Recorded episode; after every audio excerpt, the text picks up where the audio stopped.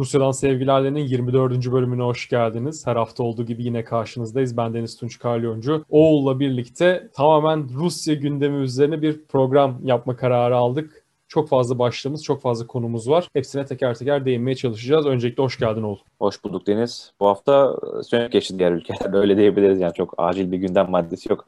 Ermenistan aynı zaten. Ya evet yani gelişmeler yaşanıyor ama eğer majör bir gelişme ya da bir dönüşüm olursa zaten gelecek programlarımızda veya özel yayınlarımızda bundan bahsederiz. Şu an stabil ilerliyor. Zaten geçtiğimiz haftada Ermenistan'ı konuşmuştuk. İlk konumuz şu olsun o halde petrol fiyatları. 2020'de pandeminin ortaya çıkmasından sonra özellikle Nisan ve Mayıs aylarında petrol fiyatları dibe vurmuştu ve burada o zaman da yayın yapmıyorduk. Yani Rusya'dan sevgilerle yoktu ama işte kendi Twitter hesaplarımızdan şuna dikkat çekiyorduk. Hem pandemi hem petrol fiyatlarının dibe vurması Rusya ekonomisini zorlayacak iki tane meseleydi. Ancak 2021 ile birlikte petrol fiyatları iyi bir yani 2018 seviyesine gelmeye başladı ve 70 doları buldu ve bu 70 dolar Rusya ekonomisinin kendisini artıya geçirmesi yani petrol satışlarından bütçesini denkleştirmesi ve artıyla tamamlaması bakımından önemli. Ne söylersin bu konuda? Evet bu petrol işi aslında korona öncesinde de daha Ocak aylarından itibaren bayağı sıkıntı yaratmaya başlamıştı. Yani o şok günlerini Twitter'da hatırlıyorum. İnsanlar dal geçiyordu. İşte bir kova Kentucky işte o kızarmış tavuk daha ucuz. Petrol, bir varil petrolden falan. Çok acayip ekonomik e, tartışmalar dönüyordu. Ve tabii bundaki en büyük kaybeden Rusya olacak gibiydi ki 2020'de öyle geçirdi ekonomik olarak. Aslında bu taktiği biz e, 1980'lerde de gördük. 80'lerin ikinci yarısında. Suudi Arabistan yine benzeri bir Aramco ve ABD'nin artık baskılarıyla mı teşvikiyle mi diyelim e, benzeri bir politika güttü ve Sovyet ekonomisini çökertti. Yani Sovyet Burada araya zaten... gireceğim ama bilmeyenler için bu politikadan bahsedelim kısaca. 80'lerde de oldu, 2000'lerde de oldu. Suudi Arabistan'ın petrol üretim hacmi Rusya'dan daha fazla olduğu için biraz da Amerika'nın teşvikiyle piyasaya sürekli olarak petrol arzı vermesi ve buradan isteyerek fiyatı düşürmesi. İşte bunu karşılayamıyor ama Suudi Arabistan ekonomisi belli ölçülerde problem yaşasa dahi piyasaya sürekli olarak arz verebildiği için ekonomisi bir şekilde ayakta kalıyor. Ve yani demin Sovyet ekonomisini çökertti dedim ama tabii tepkiler gelmesin zaten çökmeye hazırdı yani. Yani pek iyi de gitmiyordu o dönem Sovyet ekonomisi. Üstüne Afganistan'da 10 yıllık bir savaş vardı. İşte e, dış ne diyelim askeri serüvenlere ve müttefiklere yapılan yardımlar vardı vesaire. Geçtiğimiz yılda benzeri bir politika izlendi aslında ve anlaşamadılar Rusya ile Arabistan ve diğer ülkeler. Rusya evet büyük petrol kaynaklarına sahip fakat en önemli onun ihracat kalemi doğalgaz. E, bunu da önümüzdeki haftalarda muhtemelen yeni konuklarımızla zaten Rusya'nın enerji politikası üzerine konuşacağız. Ve bugün yani bugün dediğimiz e, içinde bulunduğumuz şu hafta içerisinde bir e, anlaşma sağlanabildi. Şu an tekrar artışta petrol fiyatları. Yani bunun kısa vadedeki etkisini zaten göreceğiz. Ama yani Rusya ekonomisi tartışılırken en çok uzmanların dile getirdiği husus ekonominiz güçlü ise bir süper güç olamayacağınızdır ki bu Rusya için doğru. Rusya bir küresel güç değil fakat bir bölgesel güç. Bunu da tabii ki askeri e, kuvvetinden, diplomasisinden alıyor. E, ve ekonomisi her ne kadar kendine gayet yeterli olsa bile daha henüz e, o ilk 20 ekonominin işte klasik pek çok yüzü üyesiyle yarışacak halde değil. O halde buradan yine Rusya'nın ekonomik tarafını bir tarafa bırakarak yani bunun ekonomik bir getirisi de olacak ama özellikle siyasi getirisinden bahsedebileceğimiz gelişme Sputnik V. Şimdi Sputnik V'nin ortaya çıkış süreci sonrasında özellikle Amerika'da ve Avrupa Birliği'ndeki ülkeler tarafından soğuk bakılması, bu şu tartışmanın yapılması, işte Çin ve Rusya gibi otoriter hatta belli kanatlarca totaliter rejimler bu aşıları üreterek insanlara zarar verecekler. Bunlar güvenilir aşılar değildir açıklamaları ve insanların belli ölçülerde mesafeli kalıp diğer aşılara yönelmek istemeleri. Yani hem medyanın bu baskısı hem insanların kişisel tercihleri ve hükümetlerin böyle tutumları Sputnik V'ye de bir anlamda kapıyı kapatmıştı. Ancak The Lancet'in işte çalışmasından sonra hepimiz biliyoruz ki işte %90'ın üzerinde bir verimliliği olmasından ötürü, etkililiği olmasından ötürü ülkelerde Sputnik V'ye biraz daha yakın davranmaya başladılar ve 46 ülkede onaylandı. Avrupa Birliği pazarına da girecek gibi gözüküyor zaten. İşte Çekya'nın açıklaması var. İtalya ile Rusya arasında bir anlaşma var ki hatta İtalya Sağlık Bakanı geçtiğimiz gün sanırım Ya bunun milliyetçiliği yoktur. Buradan bir siyasi angajman üretmememiz lazım. Eğer Sputnik V başarılıysa biz bu Sputnik V'yi kendi ülkemizde de istiyoruz açıklaması yaptı. Çekya'nın başbakanı ya da cumhurbaşkanı Putin'den Sputnik V'yi talep etti vesaire. Ve buradan bakacak olursak Sputnik V diğer ülkelerde de onaylanacak ve kullanılmaya başlanacak gibi gözüküyor. 46 ülke azımsanabilecek bir rakam değil ki devlet başkanları da Sputnik V'yi geçtiğimiz günlerde Maduro aşı olmuştu. Aşılanmaya başladılar. Ya bu Rusya'nın buradan bir siyasi ne diyelim fayda çıkartabileceğini düşünüyor musun ilerleyen vakitlerde? Sputnik'te seçilen isim aslında çok büyük bir e, semboldü.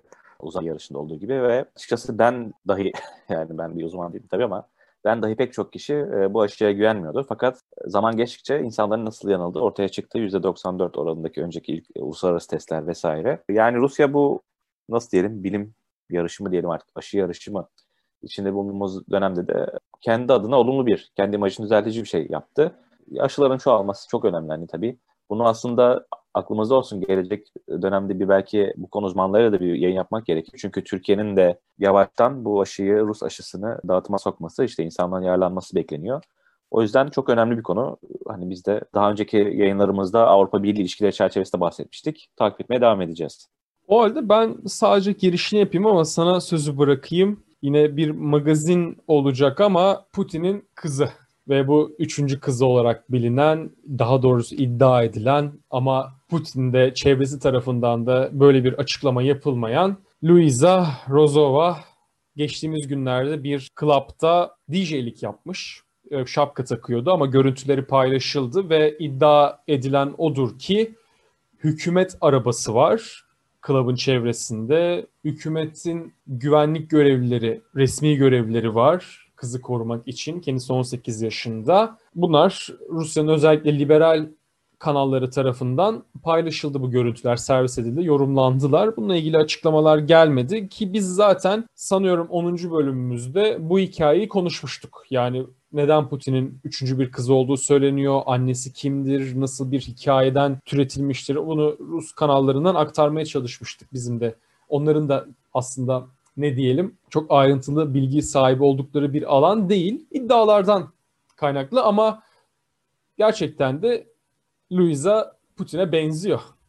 Fotoğrafını görmüşsündür sen de. Şu andırıyor yani yüzü. Evet bazı fotoğrafları aynı yani insan cidden şaşırmamak elde değil. Bir makale ya da bir açıklama okudun diye hatırlıyorum doğru mu? Tabii evet Rus GQ dergisine bir kendisi röportaj vermiş. Orada aslında bu bizim şu an konuştuğumuz şeyi de sormuşlar hani sen kendini benzetiyor musun gibi Putin'e. O da e, hani benzetiyorum evet bir benzerlik var gençlik fotoğraflarında fakat Rusya'da pek çok insan Vladimir Vladimirovich'e benziyor zaten demiş. Fakat bu Luisa e, çoktan hani bir Instagram fenomeni olma yolunda gidiyor. Şimdi onun Instagram sayfasına da aslında bakarsak bu GQ'ya verdiği röportajda zaten bir mod hani hem dedikodu hem magazin hem de bir bir nevi kendi müstakbel iş hayatının tanıtımı gibi. Çünkü bir blogger 1, 2, 3, first, second, third diye bir e, sayfa açmış. Annesinin gardırobundaki eşyaları satıyormuş. Hani yani bir nevi e, bu vintage modasına yani, uyarlıyor. Vintage şeye gidiyor. Instagram hesabı Luisa Rose Altre. 100 bin takipçisi var şu anda yani şimdiden. Bu senin bahsettiğin DJ partisi özellikle İngiliz medyasının çok tabii gündeme oturmuş İngiliz hani bu The Sun gibi e, magazinel gazeteler. Tabii Rus basınında da yine çok tartışılan bir mevzu. DJ'lik yapmış doğum günü partisinde. Ve bu GQ dergisindeki röportaj aslında e, yani kendisi ne diyelim magazin hayatının yavaş yavaş bir karakter olma yoluna girdiğini gösteriyor. Yani boş bir çok da tatlı bir e, röportaj değil. Kendisinin işte kariyer hedeflerini konuşuyor. Bazı işte önde gelen e, moda ve ne diyelim e, lifestyle şirketlerinde staj yapmak istediğini söylüyor. Artık bu Emir nereye gidiyor bilmiyorum. Emir emirse eğer. Fakat senin dediğin mevzu önemli tabii. Bu özel araba meselesi, devlet araba, ofisiyel resmi araç meselesi. Okuduğum haberlerden birinde şu vardı. Kendisine tahsis edildiği iddia edilen. Çünkü kendisi de başka bir röportajında aslında şey bu doğum günü partisine taksiyle falan gittiğini söylüyor. Dalga geçiyor e, bu iddialarla ilgili. Daha önce Rusya'nın Vatikan Büyükelçisi'ne verilmiş, e, tahsis edilmiş bir araçmış. Yani hani böyle iddialar da var. Ve e, kişisel ee, tabii, meseleler için kullanılamayacağı da bilinir. Yani tabii, resmi tabii. olduğu için yani sadece devlet bir de neden tahsil ediliyor? Yani çok karışık bir mevzu aslında. Yani Putin'in kızı olsa da olmasa da zaten bir magazin figürüne dönüştüğü artık bir gerçek. ve gittikçe takipçi kesinlikle, sayısı kesinlikle. büyük ihtimalle artacaktır. Yani bundan önce 18 yaşından küçük olduğu ve çocuk olduğu için bu denli takip edilemiyordu. Çünkü onun ayrı bir hukuki ve ahlaki boyutu var. Ancak reşit olduğundan itibaren gözler gittikçe onun üzerinde ve daha fazla olacak. Evet yani biz de Sovyet ülkelerinin, eski Sovyet coğrafyasının her şeyini izlediğimiz gibi magazin boyutuna da değil mi bakmaya devam edeceğiz. Buradan bir magazin değil aslında ama bir haberle daha devam edelim. Bugün uzaya çıkan ilk insan ve uzaydan sağ bir şekilde dönebilen ilk insan Yuri Gagarin'in doğum günü. Yaşasaydı 87 yaşında olacaktı. Kendisi zaten 34 yaşında hayatını kaybetmişti. Ancak o kısa hayata oldukça fazla şey sığdırabildi ve direkt uzayla alakalı bir haber verelim. Roskosmos'la Çin'in uzay ajansı bir anlaşma imzaladılar. Ayda bir üst kurma kararı aldılar. Geç, gelecek yıllarda bu konuşulacak, bu yapılacak.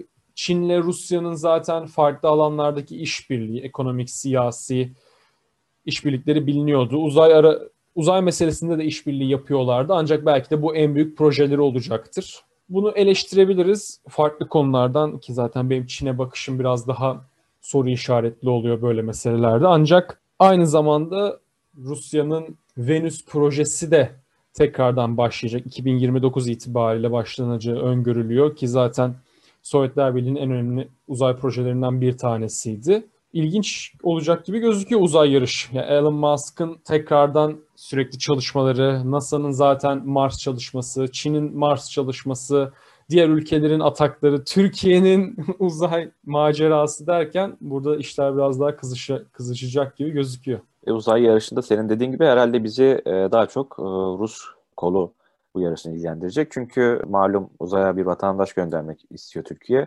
Ve bu da muhtemelen Rusların artık roketleriyle teknolojisiyle olacak gibi duruyor. Çünkü hani daha önceden var olan bir takım anlaşmalar bu şekilde yoruluyor. Uzaya dair olmasa bile işte nükleer, işte silahlanma veya başka bir takım ortaklık anlaşmaları. Yani bu senin dediğin kısım aslında Elon Musk'ı da içine dahil etmen çok anlamlı. Çünkü e, uzay yarışı artık e, 60'larda 70'lerde olduğu gibi sadece iki süper güç ya da devletler arası değil artık e, bireysel işte girişimler, e, şirketler arasında da oluyor. Yani çok heyecanlı aslında takip ediyoruz. Çin'in geçenlerde ayağa bir e, bayrak e, yerleştirdiğini de biliyoruz. Burada senin geçen bir tweetin vardı sanırım yine Çin ve Rusya mevzuunda.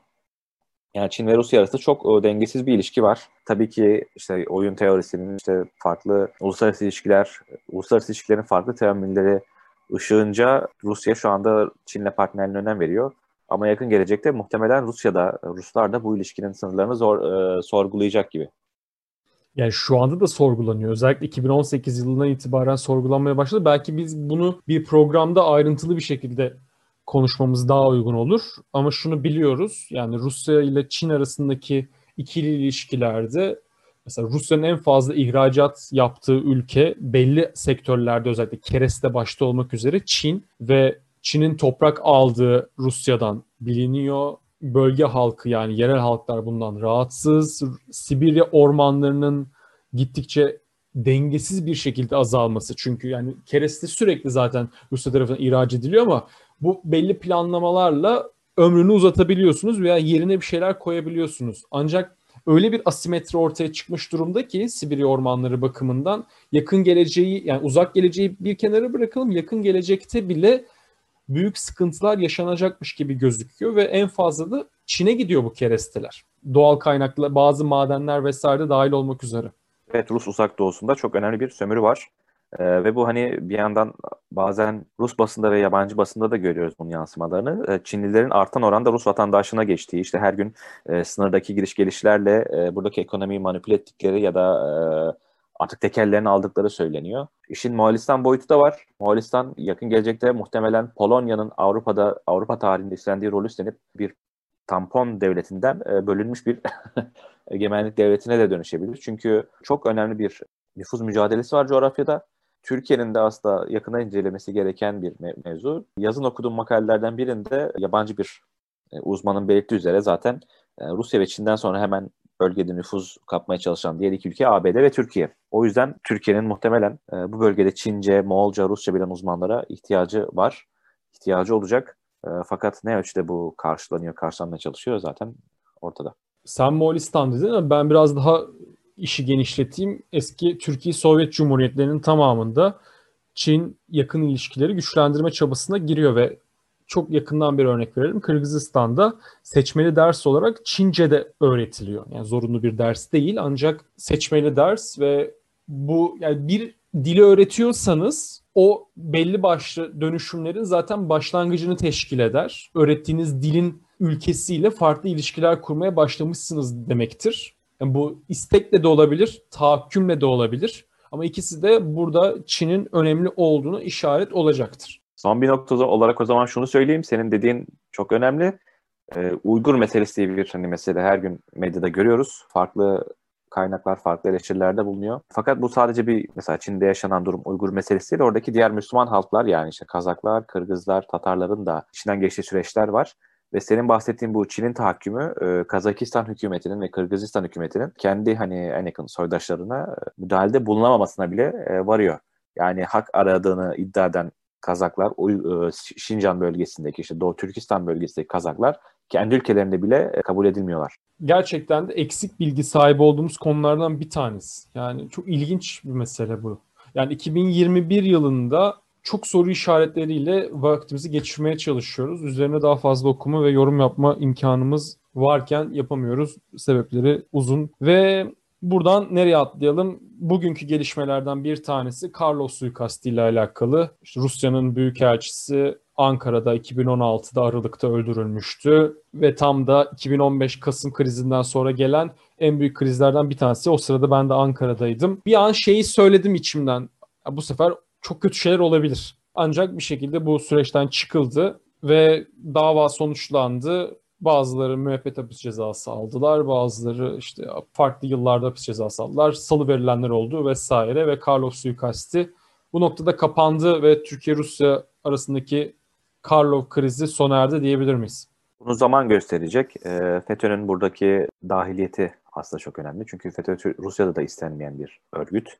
E, en başından beri e, Fethullahçılara Rusya aslında göz açtırmamıştı. Fakat şu anda bazı e, ne diyelim yurt dışında işte sürgünde ya da e, kendisi kaçan işte yazar çizer takımının da Rusya'da bulunduğunu zaten görüyoruz. Çok ilginç bir ilişkiler yumağı var.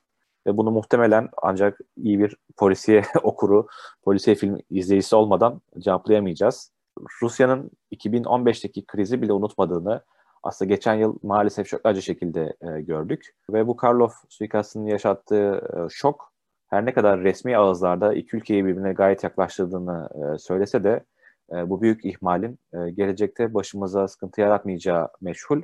Fakat şu an için sorumluların ceza almış olması bile teskin edici. Rusya ile o zaman son meseleyi de sana sorayım ondan sonra kapatabiliriz. Yani Rusya ile Türkiye arasındaki işbirlikleri, çatışmalar, ikili problemler, açılış törenleri yarın da bir tanesi olacak Akkuyu ile alakalı ve karışık bir süreç Aydın ilerliyor. Sezer'le konuşmuştuk. Evet geçtiğimiz bölümümüzde 23. bölümümüzde konuşmuştuk Akkuyu'daki açılışın ne anlama geldiğini. Karabağ'da bir işbirliği var. Suriye'de soru işaretleri var ama bir işbirliği yaratılmaya çalışılıyor. İşte Libya ayrı bir mesele, Akkuyu ayrı bir mesele, S-400 ayrı bir mesele. Ya bununla birlikte Rusya'da ekstrem sesler de yükseliyor ve bu seslerden en önemlilerinden bir tanesi de Dugin'in kendisi ve Dugin'in yakın olduğu bloklar ağı, dergiler ağı ve onlardan birinde e, ilişkisi bulunduğu dergilerden söylenen makaleler yayımlandı. Bu makalelerin başlığı da ilgi çekici. Bunlarla ilgili ne söylersin? Sargrad TV adında bir kanaldan söz ediyoruz. Sargrad zaten hani e, Rus emperyalistlerinin ya da işte ya tarih olarak Slav halklarının İstanbul'a verdiği isim fakat bugün daha çok Rus milliyetçileri ve emperyalistler tarafından kullanılıyor. E, ve aslında şok edici gayet e, yani hiçbir teamül uygun olmayan bir başlık. Rusya Türkiye'yi bombalıyor fakat şimdilik Suriye diye. Burada geçtiğimiz yıl kaybettiğimiz işte askerleri askerleri askerlerden söz ederek bunları hani gayet ayıp şekilde işte yok ettiklerini ve Türkiye'nin bu darbeyi yutmak zorunda kaldığını söylüyor. İşte Erdoğan'ın e, aşırı milliyetçi olduğunu, yani bunun gerçeğe ne kadar uygun olmadığını e, zaten Türkiye uzman, gerçek Türkiye uzmanları ve Türkiye'de yaşayanlar biliyor e, söylüyorlar. Rus medyasında senin de dikkatini çekiyordur. En son Lavrov e, Türkiye'yi panturanizmle itham edip hani böyle bir şeye serüvene girmemesini söylemişti ki bu makalede de aynı şey var. Panturanizm tehlikesinden bahsediliyor ve Türkiye'nin sadece bu Türk halklarıyla ancak e, dil paylaştığını yani başka bir ortaklığın olmadığını söylüyor. Ve son olarak e, Suriye'de e, Rusya'nın kara harekatlarının çok daha artacağını ve Do- e, Türkistan İslam e, örgütünü bu Doğu Türkistan meselesinde e, Çin'in de e, bir argüman olarak kullandığı e, İslamcı terör örgütünü Rusya'nın ortadan kaldıracağını söylüyor. Geçtiğimiz yıldan bu yana Rusya'da Hizbut Tahrir'e yönelik çok büyük operasyonlar vardı. Bunun yanı sıra Rus medyasını yakından takip edenler de bilecektir. Özellikle Başkurdistan'da Başkort adlı bir ekstremist, milliyetçi dedikleri e, örgüte yönelik de operasyonlar sürekli düzenleniyor. Yani Rusya Çin'den sonra hani teyakkuza geçti diyebiliriz. Fakat tabii bizi ilgilendiren kısım bu Tsargrad ve Dugin kısmı. Dugin Türkiye'de hani 15 Temmuz önceden haber veren işte Rusya'nın e, Putin'in sağ kolu e, Avrasyacılığın teorisini olarak biliniyor. Fakat bunların herhalde hepsi yanlış. 15 Temmuz'la alakası zaten çok tartışıldı. Fakat Putin'in sağ kolu olmadığını yani yıllardır sağda solda bütün e, Rusya uzmanları dile getiriyorlar. Fakat bugün muhtemelen Türkiye'de bu şekilde tanınmaktan çok memnundur diye düşünüyorum. Çünkü e, hani haiz olmadığı özelliklerle gayet abartılan, değil mi? Sükse kazanan, el üstünde ağırlanan bir isim. Ya Dugin. Putin'e değil de ancak Jirnovski'ye danışman olabilir kendi görüşleriyle. Yani evet hani Putin'e de tanımadıkları belli Türkiye, Türkiye'deki bu şekilde konuşan kişilerin. Bu Sargrat TV e, ilginçtir. Bir Avrasyacı kanal burası çok doğru. Fakat Türkiye'de Avrasyacılık çok yanlış biliniyor. E, tabii Perinçekçiler, aydınlık, aydınlıkçılardan e, yola çıkılarak çok daha farklı bir ideoloji olarak sunuluyor. Yani bizim Avrasyacılığımız Türkiye'de anlaşılan Avrasyacılık hani Rusya, Çin, İran ekseninde bir e, değil mi? Batıya Avrupa Birliği'ne, AB'ye, NATO'ya alternatif bir oluşum kurmak. Fakat Rus Avrasyacılığı hani tarihi işte 19. yüzyıldan gelen e, Yevrazistra adlı akım Yine aynı şekilde batıya sırtını dönerek, batı modernleşmesine dönerek Rusların kendi köklerine dönmesini, bu arada bütün nomad, göçebe, işte Türklük, Tatarlık, Moğolluk özellikleriyle de barışarak e, bir tür Slavofil, e, Rusofil, Rus dilli imparatorluk yaratmak, emperyalizm projesi daha çok e, Bolşeviklere yenilen beyaz Rusların sürgünde yarattıkları bir akım. Ve tabii bu hani zaman içerisinde hani Sovyetlerin yürüttüğü 3. dünyacılıkla işte ezilen Doğu ulusları işbirliği projeleriyle daha da genişleyen bir şey.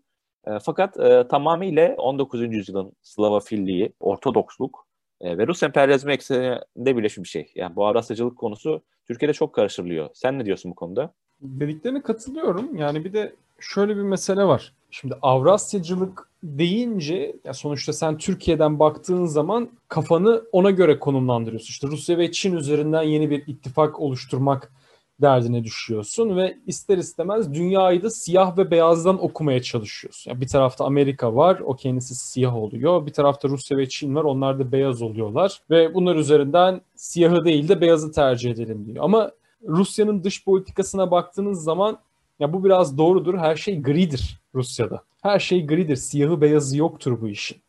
Ve bu grilik üzerinden herkes de her masada bir şekilde oturmaya çalışan bir devlet vardır birkaç tane stratejik part şeyi vardır, müttefiki vardır ama onun dışındaki yani kendine, kendine eşit gördüğü ama onun dışındakiler ortaklardır. Belli zamanlarda işbirliği yaptığı, belli zamanlarda çatıştığı ve bunlar üzerinden şekillendirdiği Avrasyacılığı bunun Sovyetler Birliği kısmı da var. Yani sonuç itibariyle Sovyetler Birliği 15 cumhuriyetten oluşuyordu. Dünyanın en, yüz, en büyük yüz ölçümüne sahip ülkesiydi ki hala Rusya bu ünvanı taşımaya devam ediyor. Oradaki tarihsel bağları kopartmamak için tabii ki de bir takım 19. yüzyıl eksenli fikirlerini yaşatmaya, çağrıştırmaya devam ediyor. Bunları ne kadar uyguluyor, ne kadar Dugin üzerinden uyguluyor onlar tartışma konuları ki bence zaten Dugin bir karikatür üzerinden uygulamaya çalışsaydı Putin iktidarı 21. yılına pek giremezdi. Bu kadar kolay bir süreçten bahsetmiyoruz. Burada da kendi adımıza son bir tekzip yapalım. E, Dugin'le aslında bu Sargı'nın şu anda çok büyük bir ilgisi yok. Yayın koordinatörlüğünde bulunmuş vakti zamanda fakat yıllar önce bırakmış. Tabii hani fikirler son derece örtüşüyor, ideoloji örtüşüyor fakat Putin'le örtüşür bir yanı yok altını çizdiğimiz gibi. Son olarak da yazıyı yazan kişi Alexander Tsiganov adında yani ne oldu biraz hani su götürür normal bir köşe yazarı milliyetçi, emperyalist ve bu kanalı da finanse eden kişi Konstantin Malafeyev adlı bir e, iş adamı. E, Ortodoks kilisesiyle gayet yakınlar. Türkiye'de hani bundan sonra eğer takip edilecekse bu, tar- bu tür detaylara dikkat etmekte yarar var. O halde Rusya'dan Sevgilerle'nin 24. bölümünde noktalayabiliriz. Gelecek hafta bir konukla devam edeceğiz. Bizi takip ettiğiniz için, dinlediğiniz için teşekkür ederiz. Bu arada Twitter'da da 4000'i geçtik. Bu da bizim için önemli bir aşamaydı. Umarız katlanarak devam edecektir. İyi akşamlar diyoruz, hoşçakalın diyoruz ve Rusya'dan sevgilerlerin bu bölümünü kapatıyoruz.